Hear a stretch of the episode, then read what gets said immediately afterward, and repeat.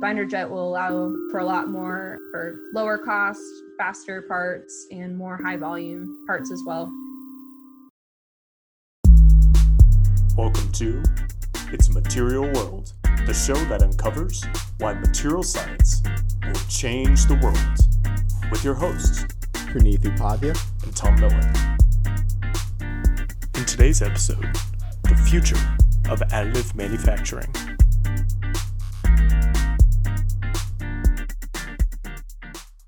Hello, everyone, and welcome to this episode of the It's Materials World podcast. We're happy to be interviewing someone today. So let's get right into it. First of all, what's your role and how do you inter- interact with additive manufacturing in your work day to day? Uh, so I'm Lindsay Kibler. I work at G E Additive as a materials applications engineer, um, and I work a lot with our AdWorks consulting business. So I consult with external customers on how our materials can work for them, and talk a lot about materials characterization, so what kind of properties you can expect from our additive materials. Uh, and then we also help them, you know, implement additive on, on their own processes and their own components. So what does that require from a materials perspective? Do we need to gather more data? How do you qualify a machine? How do you qualify in terms of material properties? So we work with a, a lot with our customers to make additive work for them. So a quick follow-up to that. Uh, this one's going to get just a tad bit personal in terms of your material science preferences. But in terms of additive, first, what's your favorite alloy to print with, if you have one? I know there are a lot of great ones, but please try to pick one. And then also, um, what's your favorite form of additive manufacture? I think my favorite alloy to print with might just have to be Inconel seven eighteen. I work with it a lot, and I'd say it's the one that I probably use the most for now, and just in terms of who my customers are and, and who I've been working with. But I work a lot with the laser powder bed fusion process as well. So for now, that's kind of my favorite. There are a couple of modalities out there that are really intriguing, but in terms of familiarity and what I'm most comfortable working with. Can you tell us what seven eighteen, Inconel seven eighteen is? That's a nickel-based alloy, right? Yes, that is a nickel-based alloy that a lot of our customers use for high temperature, high strength applications for, you know, aerospace turbine components or even gas turbine components as well. So I was wondering, since I'm currently a college student trying to figure out my passions and what gets me excited, I was wondering what got you interested in additive manufacturing and what keeps you excited about this field to this day? Yeah, additive is really a really exciting place to be right now. I, I got into it probably about five to six years ago now. I was in a rotational program with, with G E. And right as I was finishing that rotational program, the Edison Engineering Development Program with G E Gas Power, right as I was finishing that program, Power was starting off their additive group. And so I was really looking to looking forward to getting involved with them. And so that's where I ended up off program, was in a design role for additive manufacturing. I like how additive is a good marriage between material science and mechanical engineering. There's a lot of really good applications that you can develop from the mechanical side. Really, it's the material science that actually makes the process work. You definitely need both for this process. And I was excited to kind of approach it from a mechanical side at first, and then kind of make my way back to a purist material sense.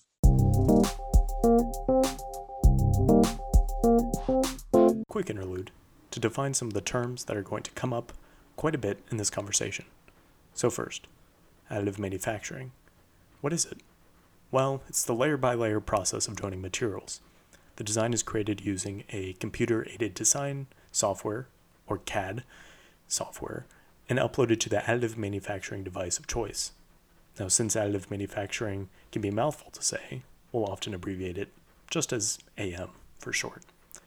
Now, the term additive manufacturing itself is a broad industry term which also encompasses the paradigm of three D printing. However, since additive manufacturing is the more broad term, and it's a little bit more industry appropriate, and that is the term we will be using to describe it throughout this conversation.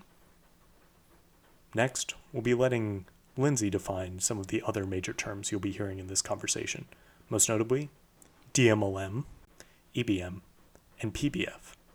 All these acronyms will certainly be coming up a lot and are crucial to know to discuss the additive manufacturing industry successfully. So first, let's discuss D M L M? D M L M is often, or D M L S or S L M are all kind of referring to laser powder bed fusion. So direct metal laser melting, direct metal laser sintering, selective laser melting, a bunch of different names for laser, laser technology. And next, E B M. And then electron beam melting is E B M, or electron beam powder bed fusion, E B P B F. And finally, to define the term P B F. So those two modalities use an energy source to melt powder as you lay it down. So you lay down a layer of powder, use a laser or an electron beam to then melt that powder in a two D cross-section, lay another layer of powder down. This process, in short, is often called powder bed fusion, which is often abbreviated to P B F. Thanks for joining us for this acronym interlude. Now back to your regularly scheduled programming.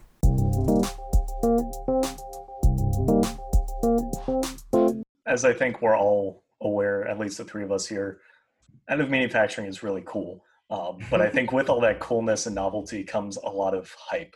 And I think a fair bit of misconception to come along with that. So what are these common misconceptions that you really see surrounding this field of additive manufacturing? And how, how do you try to debunk them? One of the biggest misconceptions that, that we work with on an almost daily basis is a lot of people think that additive, especially from a laser perspective, is a plug and play. You plug in your machine, you dump in some powder, you press a button, and it prints magically and perfect parts every single time. I wish. Right. I hate to break it to you out there, but it is not the case.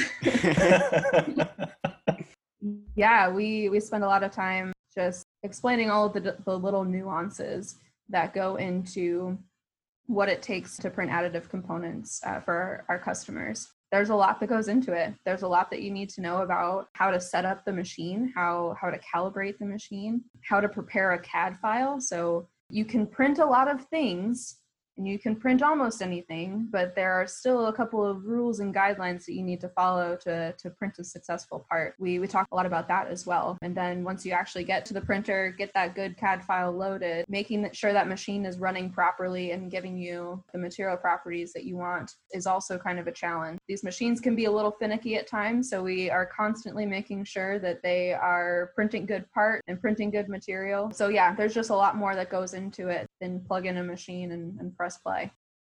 So based off that, since there's so many things that go into it from the design standpoint and the machine parameter standpoint, what have you found to be the most challenging part of the entire process, or maybe the most time-consuming part of that that process?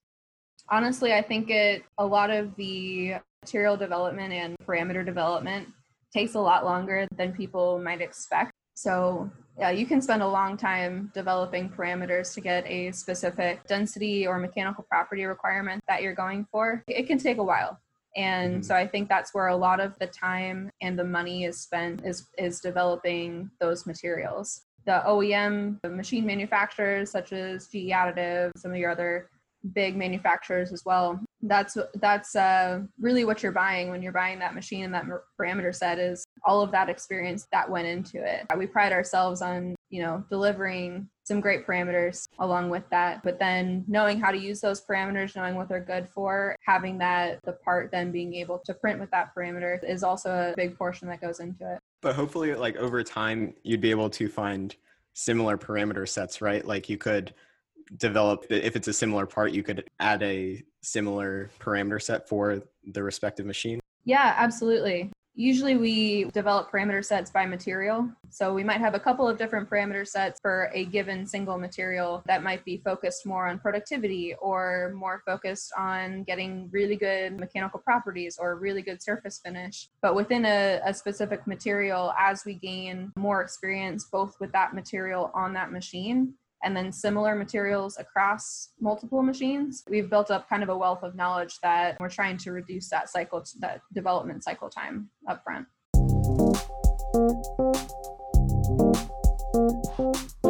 So on the on the other hand, what would you say are the primary benefits that you see with the increasing adoption of additive manufacturing compared to what we've seen in the past with traditional manufacturing? Yeah, there's a lot of really good benefits for, for additive. The first and foremost, which I think might be the most obvious, is, is complexity, part complexity. So you can print, like I said, not necessarily anything, but you can print a lot of different things with additive. There's a lot of design space that's been op- opened up with, you know, laser powder bed fusion, with binder jet, with electron beam melting. There's just a huge design space that's opened up to, uh, yeah, be able to find new applications. But it, in some cases, it is also a, a savings on time and cost. So especially when you start talking about castings and investment castings, there's a lot of cost that goes into, and time that goes into making the tooling required for that process.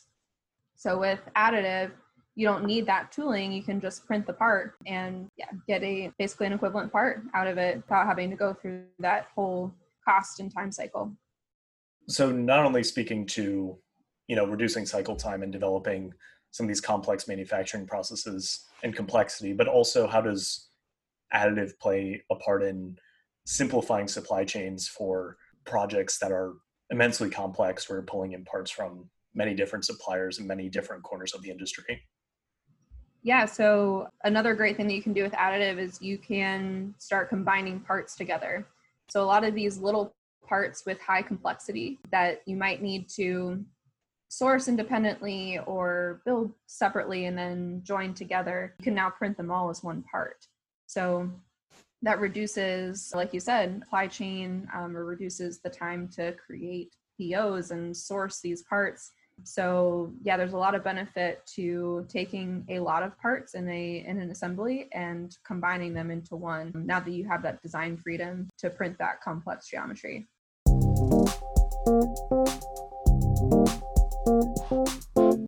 So, I mean, we're, we're recording this in the, the summer of twenty twenty, but, uh, you know, there are, the world has seen a lot of change in this past year.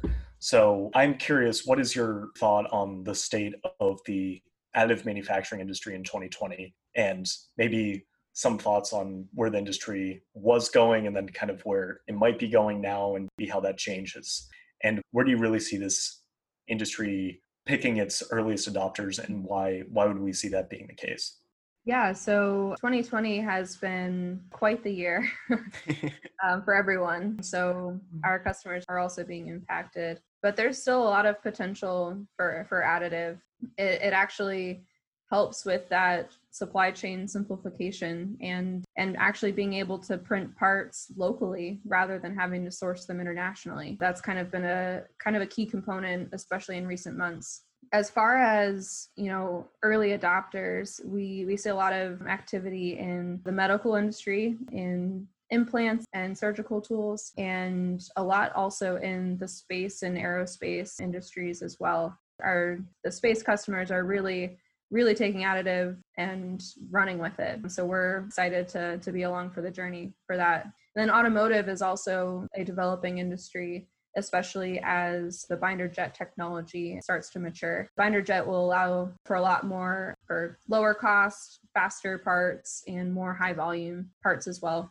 So that's really what our what those customers are going to be after. A lot of activity across kind of all the industries, all the major industries at this point, but I think each industry is taking the modalities and kind of applying the technology in different ways that work for them.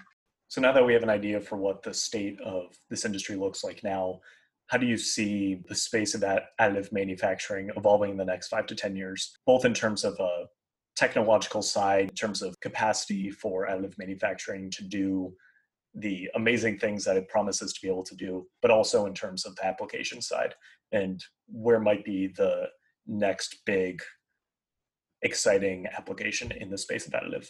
Yeah, I see a lot of activity around getting more a more stable production process. So I think in the next five to ten years, we're gonna see we're gonna start to see more production applications. At least that's what I hope. Now that a lot of manufacturers are producing machines that are more stable than they have been in the past, and there's also been a lot around automation in terms of an additive factory.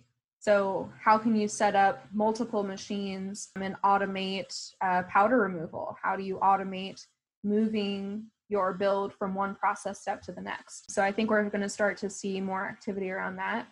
And then on the application side, like I said, I hope that more more people will start implementing this for production. But really, as the industries learn and as they grow in their additive capacity, I really just hope to see next level applications, whether they're bigger, so larger parts on larger machines, more advanced alloys. Some alloys were still really hard to print with. So I hope to see that these more advanced alloys will find their niche, and especially within a modality that works best for those alloys. So I really like to think about the future and ex- specifically about additive manufacturing and how that can make an impact in so many different areas. And so I wanted to kind of give you a tough question here, but how do you imagine, specifically in the aerospace field, additive playing a role ten years from now? That that is a tough question. Um, Sorry.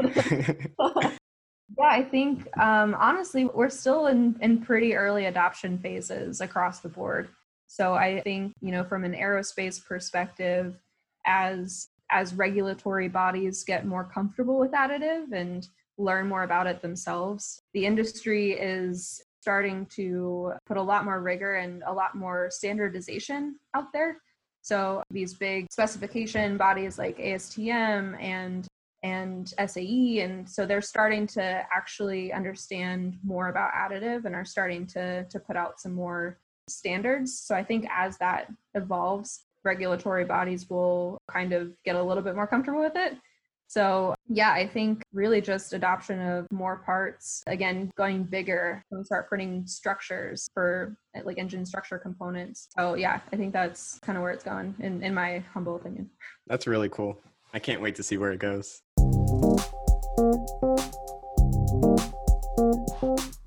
We've all noticed an increasing need for materials engineers in this, in this field. I mean, there's exhibits A, B, and C right here. So I was wondering, you know, what role does material science actually play in the additive manufacturing field, and how do materials engineers make an impact while this field continues to grow every single year? Well, I may be a little biased, but uh, we believe that materials are what are the glue that holds this whole process together. Yes. uh, I agree. So really- are definitely needed and are a really great asset to have uh, for any additive customers, any O E M making machines. Um, everyone needs materials engineers, in my opinion. Again, not biased at all. Um, like I said earlier, additive in general is just a great marriage between material science and, and mechanical engineering. So mm-hmm. there's just so much materials science that goes into making the material, right? You're starting from powder in a lot of cases, and you're making a part that's now solidly fused together. So there's a lot of changes that happen in the material going from powder to, to solid part. And that's where we come in. That's where we characterize what the process can do in terms of material capability. We develop how that material is actually being formed. A lot of our team will actually decide what the parameter sets are and go through that whole development cycle. It really helps to have material science knowledge in order to be able to do that. Going even beyond that with post-processing steps, how do you heat treat the part? How do you, do you need to do any surface treatments? How is that going to affect your fatigue life? Materials engineers are really needed at every step of the way, from early process all the way through production and part application. It's really cool to be involved at each of those steps to kind of see how the process evolves and how it turns out. That's good to hear. Yeah, and I mean, we certainly don't mind the bias. I mean, you're, you're preaching to the choir a little bit here, so it's, it's all good. This is a material science podcast overall, so it's all it's all fair game. So in terms of additive manufacturing, it's not just this monolithic thing that happens in one singular way, one size fits all method for doing additive manufacturing. So amongst these different modalities of additive manufacturing, which one of these modes do you see being the most promising for wide scale manufacturing in the future? So right now, I think there's been a lot of development and a lot of research around the laser powder bed fusion. So both in terms of small to medium-sized platforms all the way up to large platform. There's just been a lot of development in recent years around that. So I think as we continue to scale and, again, add more stability for these machines, such that you can have multiple machines running and you're very confident that each of those machines is producing the same material. I think we're going to continue to see that scale up. But I really think that there's a lot of potential for binder jet as it matures as a an additive modality. It's going to be very beneficial for high volume applications. And that's what I think of as the future is binder jet at the moment. Can you go a little bit more into that? What exactly is binder jet technology and how does that compare with the other processing types like E B M and D M L M? Electron beam has a much higher density of power. So you typically build with larger powder particles and thicker layers. So typically it's a, it's a little bit of a faster process than the laser methods, but the surface quality is usually a little bit less and your feature resolution is also a little bit less. And because it's an electron beam, you actually sinter the entire powder bed together. So that, that entire powder bed is partially sintered into this cake-like structure, so that once the electron beam actually hits the powder, you don't want that powder to actually to scatter all over the place. So we mm-hmm. sinter it together before you actually melt it. But that means if you have any internal structures, it's really hard to get that sintered powder out of those internal structures as well. So on the laser side, when the powder's free flowing, it's a lot easier to extract that powder. So between electron beam and laser powder bed fusion, there's a lot of things to consider for your application specifically. And then going to binder jet, binder jet is also a powder bed method. You lay down a layer of powder, but instead of actually melting the powder during the process, you then draw the pattern with a binder, a polymer binder, or it's essentially a glue. Mm-hmm. So you're laying down this layer of glue, you cure it a little bit, and then you lay down the next layer. So you're binding this part together basically with a polymer glue. So then from there, you, you need to cure that glue solidly after the part's finished printing. Then you have to depowder that, which is its own challenge because you have this very fragile structure that's basically just held together with glue that you then need to clean powder out of. So that proves a challenge within itself. But then it goes through a heat treat step where you burn off the polymer glue, and then it'll go through a sintering step where you then kind of squish the part all back together and remove all the porosity that was left by burning the glue off. So a little bit of different post-processing steps on the back end um, as opposed to electron beam and, and laser, but mainly because you're left with a semi-solid part, so you need to get that part solidified, whereas laser and electron beam has already melted to that powder together. So is that the biggest like challenge right now, is figuring out that fragility and keeping everything together? It is one of the biggest challenges right now, yes. Okay. Also, you know, characterizing the fully sintered material on the back end as well. But yeah, handling those parts in what we call the green state. So mm-hmm. before that glue is burned out, yeah, that green state handling is is a pretty significant challenge right now. Yeah, I just remember talking about the green state in our ceramics class, so it's yes. all coming together now.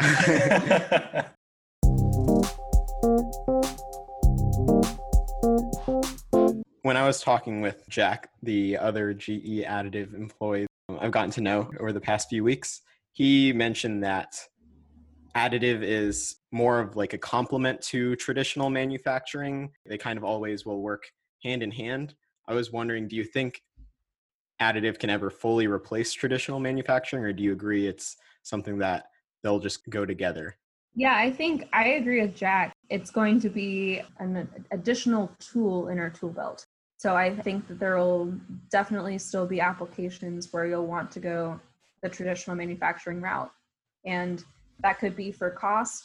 It could be for lead time. So conversely to what I said earlier, if you have a part that's really easy to machine out of a forging and you're only machining a few features here and there, that might be a little bit cheaper than printing a very large structure.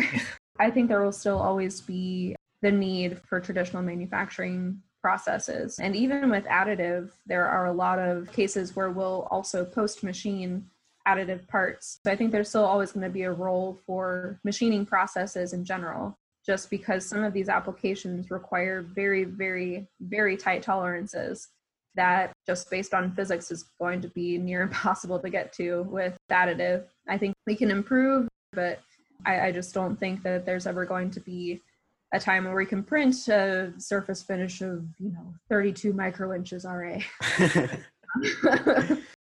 So yeah, I think there's gonna always gonna be a role for both. So how do you envision some of these more computer science heavy concepts like machine learning and A I being incorporated into three D printing technology in the future? And if so, how do you envision that's gonna look? There is definitely a lot going on around machine learning, in situ monitoring, a lot of development being done so far. And there's still a lot of development left to do, to be honest with you. But I think there's a lot of potential for reducing cycle time, both on the production side and on the development side. So as we get smarter about how, especially with a laser or electron beam application, as we get smarter about how weld pools are formed and melt pool theory and how we can then bake that into machine learning and tools like that, the development time should go down. Every, anytime you introduce a new alloy or want to make a new parameter, you already understand how the melt pool should form. And so that will then help you, you know, just be that much further along in your development cycle. In terms of using it in production, there's still a lot to be figured out around making the process repeatable and reliable. Mm-hmm. So what happens when you detect a defect? So will you actually change your process? And are the regulatory bodies going to be, especially in the aerospace industry, are they going to be okay with a potentially different process in every build? So I think there's still a lot to be considered and a lot to figure out. But maybe in some other industries where you don't have quite the rigor of, you know, heavy regulatory bodies, there could be applications where, yeah, you detect a defect and on the next layer, you might change your melt pool in that one specific area and hopefully be able to, to heal it. But then how do you inspect for it? How do you make sure that the, that defect was actually healed? So I think there's been a lot of exciting development. I think there's a lot of potential for it, but I think there are still a lot of big questions that are going to have to be answered in terms of repeatability and stability. So do you think it is possible to use this in situ monitoring to catch defects like right on time? Because you were just saying that it's going to be difficult to be able to actually see if you did catch it and if you made the right changes to either cut off the process or adjust as necessary. Yes, there will be a couple of different ways to detect a defect during the printing process. So one way you can do it is to detect a disturbance in the powder bed. So as you lay down the next layer of powder and you see a spot that didn't fully get covered with powder, there might be some sort of, of divot or hole there, or just some powder that didn't stick. So that's one way you can actually detect it. Another way is looking at the parts that have already been welded. And if you see an, a discontinuity in how that particular section of part welded compared to the section of part next to it, sometimes you can see those anomalies with the naked eye even. In terms of detection, I think that, you know, there are several methods out there, but then to your point, how do you then adjust the process for it? And I think that's where there's a lot of room for development. How would you then heal that defect? And then there would definitely have to be a lot of validation on the back end as well during that, that development to make sure that defect closed up, whether you take the part and scan a C T scan it or x-ray it, or, or do some sort of non-destructive or destructive testing to figure out whether that defect was healed or not. Can you currently put cameras within the machine? Doesn't it reach super high temperatures? Is that being used right now? Yeah, so G E Additive even has options out there for these cameras to monitor the process. The increase in heat is pretty localized. The chamber itself won't get super, super hot. Really just at that weld pool that you'll see those really, really hot temperatures. Gotcha.